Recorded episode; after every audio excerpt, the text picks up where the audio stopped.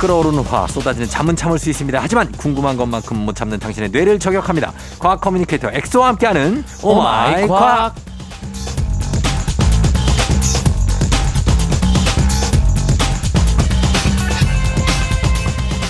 요즘에 인기 터지는 싸이돌, 예, 사이언스 아이돌 과학 커뮤니케이터 과커 엑소 어서 오세요. 안녕하세요, 싸이돌 엑소입니다. 예, 반갑습니다. 이거는 누가 말을 이렇게 만든 겁니까? 싸이돌. 이건 저는 제가 본인이 만든 거 아니에요? 의견을 드린 건 아니고 작가님께서 또 이제 그래요? 뭐 점점 제 팬으로 변하고 계신가 봐요. 아, 이런 그래요? 네이밍을 아니면 또 교묘한 또 이제 교묘한? 저를 네. 약간 안티 하려고 그런 안티 아니에요? 사이언스 아이돌이라고 했는데. 아, 그렇죠. 뭐 저도 요즘 네. 뭐 나름 이렇게 주가가 계속 올라가고 있고 엑소 굿즈가 있어요? 아, 예, 요즘엔 이제 네. 엑소쌤 굿즈라 그래서 그거 엑소 아니고요? 당연히 아니죠. 본인의 굿즈가 있다고요? 굿즈가 뭐 어떤 상품이 있어요? 그래서 이제 엑소쌤 노트. 엑소쌤 노트? 그다음에 엑소쌤 볼펜. 볼펜. 지금도 이제 판매하고 이제 한 거의 이제 선착순이라서 50개 정도 남았는데 예. 그다음에 엑소쌤 사탕도 있어요. 사탕에 제 얼굴이 있습니다. 아, 진짜. 예, 예. 아, 굉장합니다. 팬덤이 엄청나네. 스티커 이런 것도 있고. 팬덤이 점점 나날이 늘고 있는. 아, 뭐 근데 또 이제 예. 뭐 FM 대행진도 1년 6개월 하면서 이런 내공도 많이 쌓여서 예.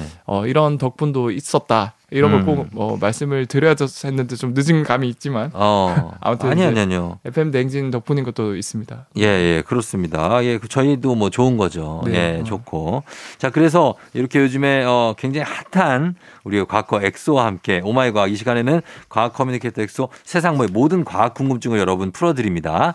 여러분이 평소에 궁금했거나 꼭 알고 싶었던 과학적인 궁금증 담론 50원 장문 100원 문자 샵 8910 무료인 콩 또 FM 댕진 홈페이지 게시판에 남겨주시면 됩니다. 자 오늘 어떤 걸로 시작을 해볼까요? 사실은 제가 보통 일상 속에 궁금한 이야기들을 답변을 하는 식으로 했는데 네. 오늘은 좀 경각심을 불러일으키고자 몇 번 제가 말씀을 드렸어요. 네. 그 미세 플라스틱에 대해서 얘기했죠. 최근 좀 또 연구 결과가 충격적인 연구 결과들 몇 가지가 나와서 그런 것들에 대해서 좀 짤막하게 과학 이슈, 최신 과학 이슈 네. 연구 결과 말씀을 드리고 뒤에 이제 한 3개 정도 일상 과학 질문을 드리려고 하거든요. 네. 그래서 처음에 제가 준비한 게 이제 그 미세 플라스틱 연구 결과를 가지고 왔는데 요즘에 이제 환경을 위해서 텀블러 많이 들고 다니시잖아요. 네. 근데 이제 텀블러를 꼭 들고 다녀야 할 이유들이 계속 생기고 있는데 네. 우리가 이제 카페에서 이제 뜨거운 커피를 사면 이제 종이컵에 담아주지 않습니까? 네. 근데 대부분의 이 종이컵은 이 특수 막으로 코팅이 되어 있어요. 네네네. 폴리에틸렌이라 그래서. 그렇죠. 근데 이게 정교하게 잘 코팅이 되어 있는 게 아니기 때문에 그냥 물만 부어도 그 아주 보이지 않는 작은 거의 한 2조 개 이상의 미세 플라스틱이 녹아 나온다 그래요. 네. 특히 이제 뜨거운 물을 부으면은 그 2조 개에서 5조 개 이상으로 늘어난다 그래요. 우리 눈에 보이진 않지만 정말 작은 이런 나노 사이즈의 미세 플라스틱들이 엄청 나오고 네. 정확하게 연구 결과를 말씀드리면 22도의 물에서는 리터당 2조 8천억 개의 그 나노 크기의 미세 플라스틱이 네. 100도의 끓는 물 보통 이제 커피 주문하면 이제 끓는 물로 하니까 그쵸. 리터당 5조 1천억 개의 미세 플라스틱이 용출이 된다 그래요. 그러니까 이게 생각보다 엄청난 양이고 네. 뭐 나는 종이컵이니까 괜찮겠지라고 생각을 할 수 있겠지만 이런 것들도 이제 코팅이 돼 있는 재질 같은 경우는 네. 그걸 우리가 다 마시고 있다. 사실 예 그렇죠. 종이컵 진짜 많이 쓰죠. 그렇죠. 예 그런 거 반성해야 될 거. 그리고 요즘엔 특히 지금 배달 너무 많이 시켜 먹기 때문에 이제 코로나 때문에 네. 기하급수적으로 배달이 올라가서 그렇죠. 다 일회용기 아닙니까? 그렇죠. 그거 포장한 다 플라스틱이 쓰이고. 네, 기껏 해봤자 젓가락, 숟가락은 주지 마세요. 네, 뭐 이 정도지. 맞아요. 그거 그 음식물 플라스틱으로 포장하는 걸 우리가 어떻게 막습니까? 아, 맞습니다. 네. 그래서 뭐 단순히 플라스틱을 안 쓴다 해도 네. 결국에는 제가 말씀드린 종이에도 이런 코팅이 돼 있기 때문에 참 이런 것들에서 우리가 한 번, 두 번 더 생각을 해봐야 되지 않을까. 그러면 어때요? 그 배달 음식 같은데 음식물이 들어있고 그거를 이제 플라스틱 용기에다 포장을 하잖아요. 네네. 거기서 그 음식이 뜨거우니까 네. 플라스틱에서 거기서도 좀 배출되는 게 있습니까? 뭐 그런 것들도 이제 배출되는 것도 음식에 섞여서 갈 수도 있겠네, 그죠? 그렇죠. 그리고 이제 환경 호르몬도 많이 나올 수 있고. 그래서 웬만하면은 배달을 좀 많이 줄였으면 좋겠고, 네. 그리고 이제 이게 뭐 거스릴 수 없는 문화니까 사회 현상이니까 네. 배달 용기도 좀 친환경적인 거라던가, 네. 뭐 예전에는 우리 짜장면 시킬 때 네. 그냥 그릇을 줬죠. 그릇 줬잖아요. 네, 그릇 찾아가고. 완전 다 바뀌어버렸잖아요. 네. 그래서 저는 어릴 때 그런 게 좋았거든요. 어릴 때 감성도 있고. 아, 근데 지금은 그렇게 해놓으면 네. 난리 칠걸요. 아파트 그렇죠, 같은 경우는. 아, 뭐 그릇 밖에 내놓으면 뭐 냄새 난다. 뭐냐 이게 맞아요. 막 이러고. 그래서 좀 그런데 하여튼 이 미세 플라스틱 이게 우리 몸에도 문제고 그리고 전체 지구를 위해서도 좀 중요한 건데 그렇죠. 이게 체내로 들어가면 절대 배출이 되지 않습니까? 땀샘이나 뭐 소변으로. 대부분 배출이 돼요. 돼요? 근데 네. 제가 방금 드린 것처럼 대부분이라고 말씀드렸잖아요. 아, 미량이 쌓이는구나. 그 미량이 네. 방금 제가 말씀드린 것처럼 예를 들어서 막 0.1%만 쌓여도 이게 얼마 아닌 것 같지만 네. 5조 개의 미세 플라스틱 중에 0.1%면은 그러니까. 몇백억 개, 몇천억 개거든요. 조금씩 쌓이겠네요. 그게 계속 쌓일 수 있는 거고 네. 이거 관련해서 또 최근에 좀 충격적인 연구가 하나 나왔는데 네. 최근에 이제 네덜란드 암스테르담 대학 연구팀이 건강한 성인 22명의 혈액 샘플을 분석한 결과 이게 뭐 장기나 소변이란 게 아니라 혈액 있잖아요. 피죠. 혈액에서 무려 17명, 대부분 이제 22명 중 17명의 혈액에서 미세 플라스틱 입자가 발견됐다 그래요. 아, 혈관을 타고 돌아가고 있는 거네요. 피 속에서 돌아다닌다는 거예요. 그러네. 근데 이 플라스틱 입자들의 성분을 분석하니까 절반 이상이 네. 이 음료수 병을 구성하는 PET 성분, 펫 성분이 나왔고 페트병. 3분의 1에서는 식품 포장에 쓰이는 폴리스티린. 그러니까. 4분의 1은 비닐봉지 만들 때 쓰이는 폴리에틸렌이 많이 나왔다고 그래요. 그래서 과거에는 이 미세 플라스틱이 이제 특정 장기에 쌓인다. 이 정도의 결과만 나왔는데 이제는 이 혈관 속을 타고 다닌다는 결과까지 나오는 걸로 봐서 머지않아서 이게 굉장히 크게 부작용으로 우리 인체에 올 것 같아요. 걱정되네요. 진짜. 그렇죠. 예, 피는 빠르게 돌아야지 좋은 건데 네. 이런 물질이 들어있으면 피 돌아가는 속도가 좀 느려질 수밖에 없죠. 뭐 이제 중장기적으로 봤을 때 그런 것들도 영향을 무시할 수 없을 것 같고. 뭐 어쨌든 잔여물이니까. 그렇죠. 이게. 그리고 이런 것 자체가 우리 몸은 이런 걸 이제 그 댐프라 그래서. Danger Associated Molecular Pattern. 그래서 물에 잘 녹지 않는 것들에 대해서 되게 독성을 우리가 느끼고 몸이 되게 안 좋아지거든요. 근데 대표적으로 플라스틱이 물에 녹지 않는 성분이기 때문에 네. 몸에도 굉장히 해롭죠. 그렇죠. 예, 그래서 여기에 대한 경각심을 위해서 일단은 미세 플라스틱에 대해서 얘기를 해봤습니다. 네. 저희 음악 한 곡 듣고 와서 다음 궁금증 한번 풀어보도록 할게요. 자, 음악은 B1A4. 이게 무슨 일이야? 영탁, 네가 왜 거기서 나와? 조우종의 FM댕진 토요일 3부 함께하고 있습니다. 오늘 과학 커뮤니케이터 엑소와 함께 과학에 대한 궁금증 풀어보고 있는데요. 자, 이번에는 요즘에 음주 측정을 네. 예전에는 이렇게 뭐 빨대 같은 걸 이렇게 불었는데 네. 요즘은 레이저를 쏴서 하던데 그게 원리가 뭡니까? 이것도 저도 되게 한번 그 음주 측정을 해서 네. 후 불어야지 생각하고 갔는데 네. 그냥 뭐 띡띡 대보더니 네. 차 안에다 넣어서 네네네. 가세요 뭐 이러잖아요. 그러니까 뭐 옷을 벗는 것도 아니고 옷 입은 상태로 그냥 뭔가를 쏘니까 네. 가세요 이렇게 하는 거예요. 네, 맞아요. 아, 너무 신기해서 이거 무조건 FM 댕진 해야 되겠다. 바로 제가 메모를 했죠. 그러니까. 그래서 이 음질 측정기들 종류별로 제가 원리를 짤막하게 설명을 드리고 네, 이 레이저로 네. 쏘는 것도 말씀을 드리려고 네. 하는데 일단 음질 측정기의 역사가 첫 번째는 이제 생체 측정기라는 음질 측정기가 나왔어요. 네. 그게 뭘까요? 네? 생체 측정기. 그거 알아요, 뭔지. 저는 좀 연차가 있잖아요. 네네. 종이컵으로 네. 여기다가 자, 후 불어보세요 해서 자기가 맞아요. 냄새를 맡아. 아, 그래서 술 냄새 나면 맞아요. 내리세요. 예전엔 그렇게 했다니까요. 그래요. 아, 그거 보면서 참 이제 경찰분들이 참 노고가 많으시다. 예, 그때 그런 거에 대한 기사도 많았어요. 네, 제가 좀 찾아보니까 뭐 종이컵뿐만 아니라 직접 그냥 하세요 하면서 그걸 그대로 그러니까. 입냄새를 맡고 판단하는. 이게 뭐냐고 얼마나 지금 말도 안 되죠 사실. 그래서 이제 나온 게 그 네. 이제 요즘 많은 사람들이 쓰는 이제 후 보세요 하면은 이제 불어가지고 하는 측정기 있잖아요. 네. 그거는 이제 연료 전지 방식이라 그래서 네. 이게 입김을 이렇게 날숨을 내 보내면은 네. 만약에 술을 마셨으면 알코올 성분도 같이 나와요. 술 많이 마시면 이제 술 냄새 나잖아요. 그렇죠. 그러면 그게 그 백금 양극판이라고 있는데 거기에 딱 닿으면은 이 알코올이 아세트산으로 산화를 하거든요. 산화를 한다는 건 전자를 뱉어낸다는 뜻이에요. 네. 전자를 많이 뱉어내면 뱉어낼수록 그 전자가 전류를 잘 흐르게 만들어줘요. 그러면 이제 전류가 그 장치에서 잘 흐르면은 이제 더 많이 흐르면은 이 사람이 술을 많이 마셨구나. 덜 흐르면은 이게 술을 많이 안 마셨구나.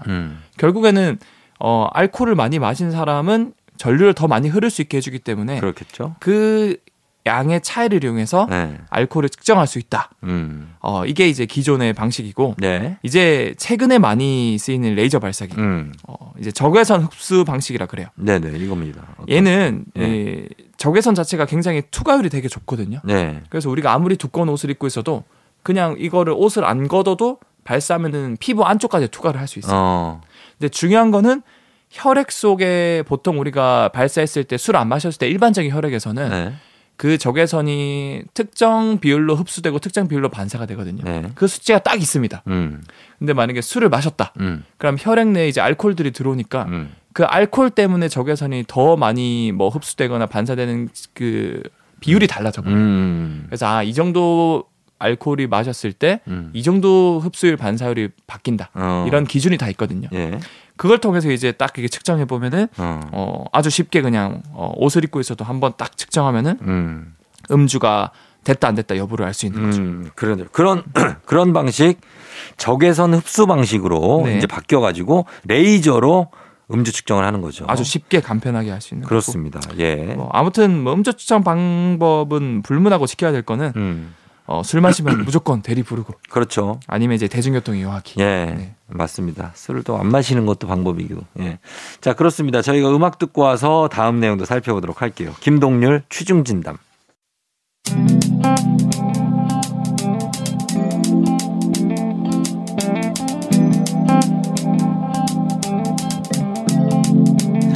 매일 아침 같은 길을 걷고 매일같이 옆에 있음 좋을 텐데요. 피곤하진 않나요? 조금 덜어드릴게요. 출근길에 오늘도 함께해요. 조종의 FM댕진.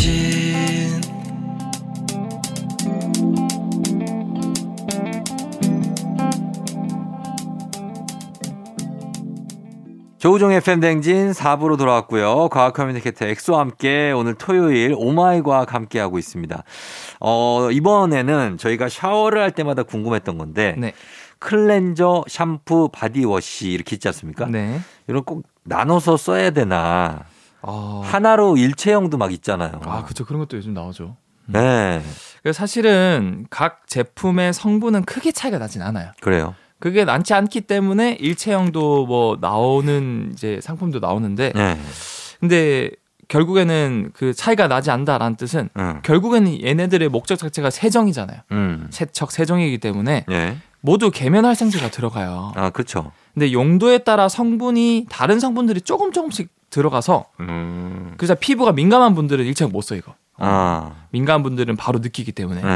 그래서 이제 하나하나별로 제가 설명을 좀 드리면 네. 이 바디워시는 몸을 씻는 용도이기 때문에 이제 머릿결을 좋게 해주는 용도는 아니거든요. 그렇죠. 그러니까 그 이걸로 머리를 감으면은 결과적으로 윤기가 좀 없어지고 푸석푸석해질 수밖에 없어요. 약간 비누로 감은 거랑 비슷할 것 같아요. 맞아요. 네. 약간 그런 거랑 비슷하고 이와 반대로 이제 샴푸 같은 경우는 네. 이제 바디워시나 클렌저에 비해서 이제 머릿결을 좀 좋게 해주는 폴리머 같은 성분들이 더 많이 들어있어요. 네. 그래서 샴푸를 머리 감으면 이제 머릿결이 좀 보존이 되고 좋아지는데 네. 이거를 이제 세수를 할 때나 쓰거나 아니면 몸에 바디워시 용도로 샴푸를 쓴다. 그러면은 이런 그 폴리머 성분들이 몸에 남기 때문에 얼굴이나 몸이 번들번들해지고 트러블이 생길 수도 있어요. 그리고 사실 세정력만 따지면은 네. 비누 쓰는 게 제일 좋아요. 비누? 왜냐하면 비누가 가장 그 강력한 이유가 네. 이 강한 좀 알칼리성 성분이기 때문에 우리가 씻어낸다는 건 사실 단백질 때들을 씻어내는 건데 네. 알칼리 성분이 강할수록 단백질을 잘 분해시키거든요. 녹이거든요. 그런데 우리가 굳이 이렇게 이제 그 비누를 안 쓰고 네. 이런 기능성으로 나누는 이유는 네. 우리가 무조건 다 벗겨낼 필요가 없다라는 거죠. 우리 몸에 필요한 부분 단백질 그렇죠. 이런 것도 있기 때문에 네. 그래서 뭐 단백질 때나 유분기를 다 뺏어버리는 건 안 좋다. 너무 건조해질 수 있다. 그래서 이제 비누의 단점을 보완해서 만든 게 클렌징 폼이고 네. 얘는 이제 그 알칼리성을 좀 낮춰서 산성도나 아니면 중성으로 그렇죠. 맞춰서 이제 쓰이기 시작한 용도고 네. 뭐 당연히 이제 중성이나 약산성이 되면은 이제 단백질이 손상이 안 오거든요. 그렇죠. 그래서 이런 식으로 부위별로 나눈 이유가 어느 정도 과학적인 팩트가 있고 하지만 민감성 피부가 아니라면 하나로 해결해도 크게 문제는 없다. 라고 정리를 드릴 수 있을 것 같아요. 네. 샴푸 하나로 몸 씻고 얼굴 씻고 머리 감고 다 한다고요? 그렇게 하시는 분들도 생각보다 많다고 하더라고요. 제보 부탁드립니다. 저는 진짜 많이 없을 것 같은데 과연 있으시면 예전에는 저희 부모님 세대는 그냥 빨래핀으로 다 하셨잖아요. 예전에는 그랬는데 그렇죠. 너무 옛날 40년 50년 전이니까 저희 아버님은 아직도 그냥 거의 뭐 비누로 그냥 다 해결하시거든요. 진짜로요? 네. 머리부터 발끝까지. 저는 그런 분들 많이 봤어요, 사실. 예. 그러니까 들어가서 옷 벗고, 얼굴 몸 씻고 그 비누로 그 옷까지 빨아요. 아. 예전에 군대에서도 많이 그랬어요. 그쵸. 예. 그러니까 뭐, 근데 예전 얘기니까. 라떼입니다, 라떼 다. 자, 음악 듣고 올게요, 저희는. 애프터스쿨 샴푸. 에일리 피처링 배치기의 눈물 샤워, 애프터스쿨의 샴푸 두 곡 듣고 왔습니다. 자, 오늘 오마이 과학, 오늘도 과학에 대한 궁금증 풀어드리고 있는데 이번에는 가끔에는 왜 그런 거 있지 않습니까? 물만 먹어도 살찐다. 아, 그런 분들 계시죠. 이런 얘기하고 그리고 그 정도는 아니더라도 유독 살이 좀 잘 찌는 체질이다 내가. 네. 그런 분들이 있나요, 진짜? 이게 최근 들어서는 이제 맞춤 의학이라고 그래서 개개인의 유전자 검사를 할 수 있거든요. 요즘은 진짜 저렴하게 할 수 있어요. 한 5만 원, 10만 원 정도에 내 유전자를 다 분석해줘요. 아. 저도 해봤거든요. 근데 정말 신기하게도 이게 몇몇 유전자가 살을 잘 찌게 해준 유전자도 있어요. 그러니까 그런 유전자가 좀 더 나는 그게 많이 활성화되어 있는 분들은 잘 찔 수밖에 없고 그러니까 무조건 이거를 탓할 수가 없네요. 넌 노력이 부족해 이렇게 하면 절대 안 돼요. 이제는 그런 맞춤식으로 관리를 해야 되는 거고 그래요. 저도 그래서 몇 가지 밝혀진 유전자를 말씀을 드리자면 대표적인 비만 유도 유전자 첫 번째는 FTO 유전자를 그래서 이게 뭐 fat, 뭐 트랜스퍼, 오베스티 뭐 이런 줄인 약자인데 얘의 유전자가 하는 역할이 탄수화물이 우리 몸에 들어오면은 지방으로 빠르게 바꿔서 몸에 지방을 축적시키는 역할을 하는 유전자예요. 아하. 그런데 여러 사람들을 대상으로 이 유전자의 활성도를 측정해 보니까 이 비만인 분들이 이 유전자의 활성도가 과도하게 높았던 거예요. 그러니까 똑같은 양을 먹어도 더 쉽게 살이 찌고 더 지방이 축적이 되고 그러는 거죠. 그래서 뭐 이런 유전자도 있고 이거 말고도 이제 MC4R 이라는 유전자가 있는데 얘는 이제 뭐 뭔가를 바꿔준다라기보다는 자기의 이제 기분과 관련된 유전자인데 뭐 어떤 기분이냐면 호르몬과 관련한 건가요? 식욕 조절 유전자라고 해서 식욕 조절 얘가 활성화돼 있으면은 포만감을 느껴요. 아. 그래서 보통은 우리가 밥을 먹고 내려면 이 MC4R이라는 유전자가 활성화돼서 아예 배부르다 이런 걸 느끼는데 이 유전자에 돌연변이가 생긴 분들은 포만감을 잘 못 느끼는 거예요. 아, 계속 먹게 돼요? 아무리 먹어도 계속 식욕이 느껴지고 배가 불러도 계속 더 먹고 싶어하는 사람들이 뭐 간혹 계시잖아요. 있죠. 그러니까 그런 분들은 MC4R 유전자에 좀 약간 돌연변이가 생긴 걸 수도 있으니까 그래서 이런 하나의 유전자로 결정되는 건 아니지만 생각보다 이런 유전자들이 많이 있고 이런 것들이 복합적으로 좀 내가 살 잘 찌는 유형 유전자를 가지신 분들은 좀 더 쉽게 살이 찔 수 있는 거고 그래서 요즘에는 이런 뭐 유전자 검사 이런 것들이 뭐 가격이 막 비싼 것도 아니니까 뭐 진짜 내가 좀 궁금하다 그럼 뭐 여러분들도 한번 받아보시는 걸 저는 추천드려요. 네. 알겠습니다. 오늘 이거는 유독 살이 잘 찌는 유전자가 있다. 네. 는 걸로 마무리를 하도록 하겠습니다. 네. 자, 엑소와 함께한 오마이 과학 여기서 마무리할게요. 오늘도 엑소 고맙습니다. 다음 주에 만나요. 네, 다음 주에 뵐게요. 조우종의 FM댕진 토요일 이제 마칠 시간이 됐습니다. 저희 끝곡으로 이승윤의 언덕나무 들려드리고요. 저도 인사드리도록 할게요. 여러분 일요일에 다시 만나요. 오늘도 골든벨 울리는 하루 되시길 바랄게요.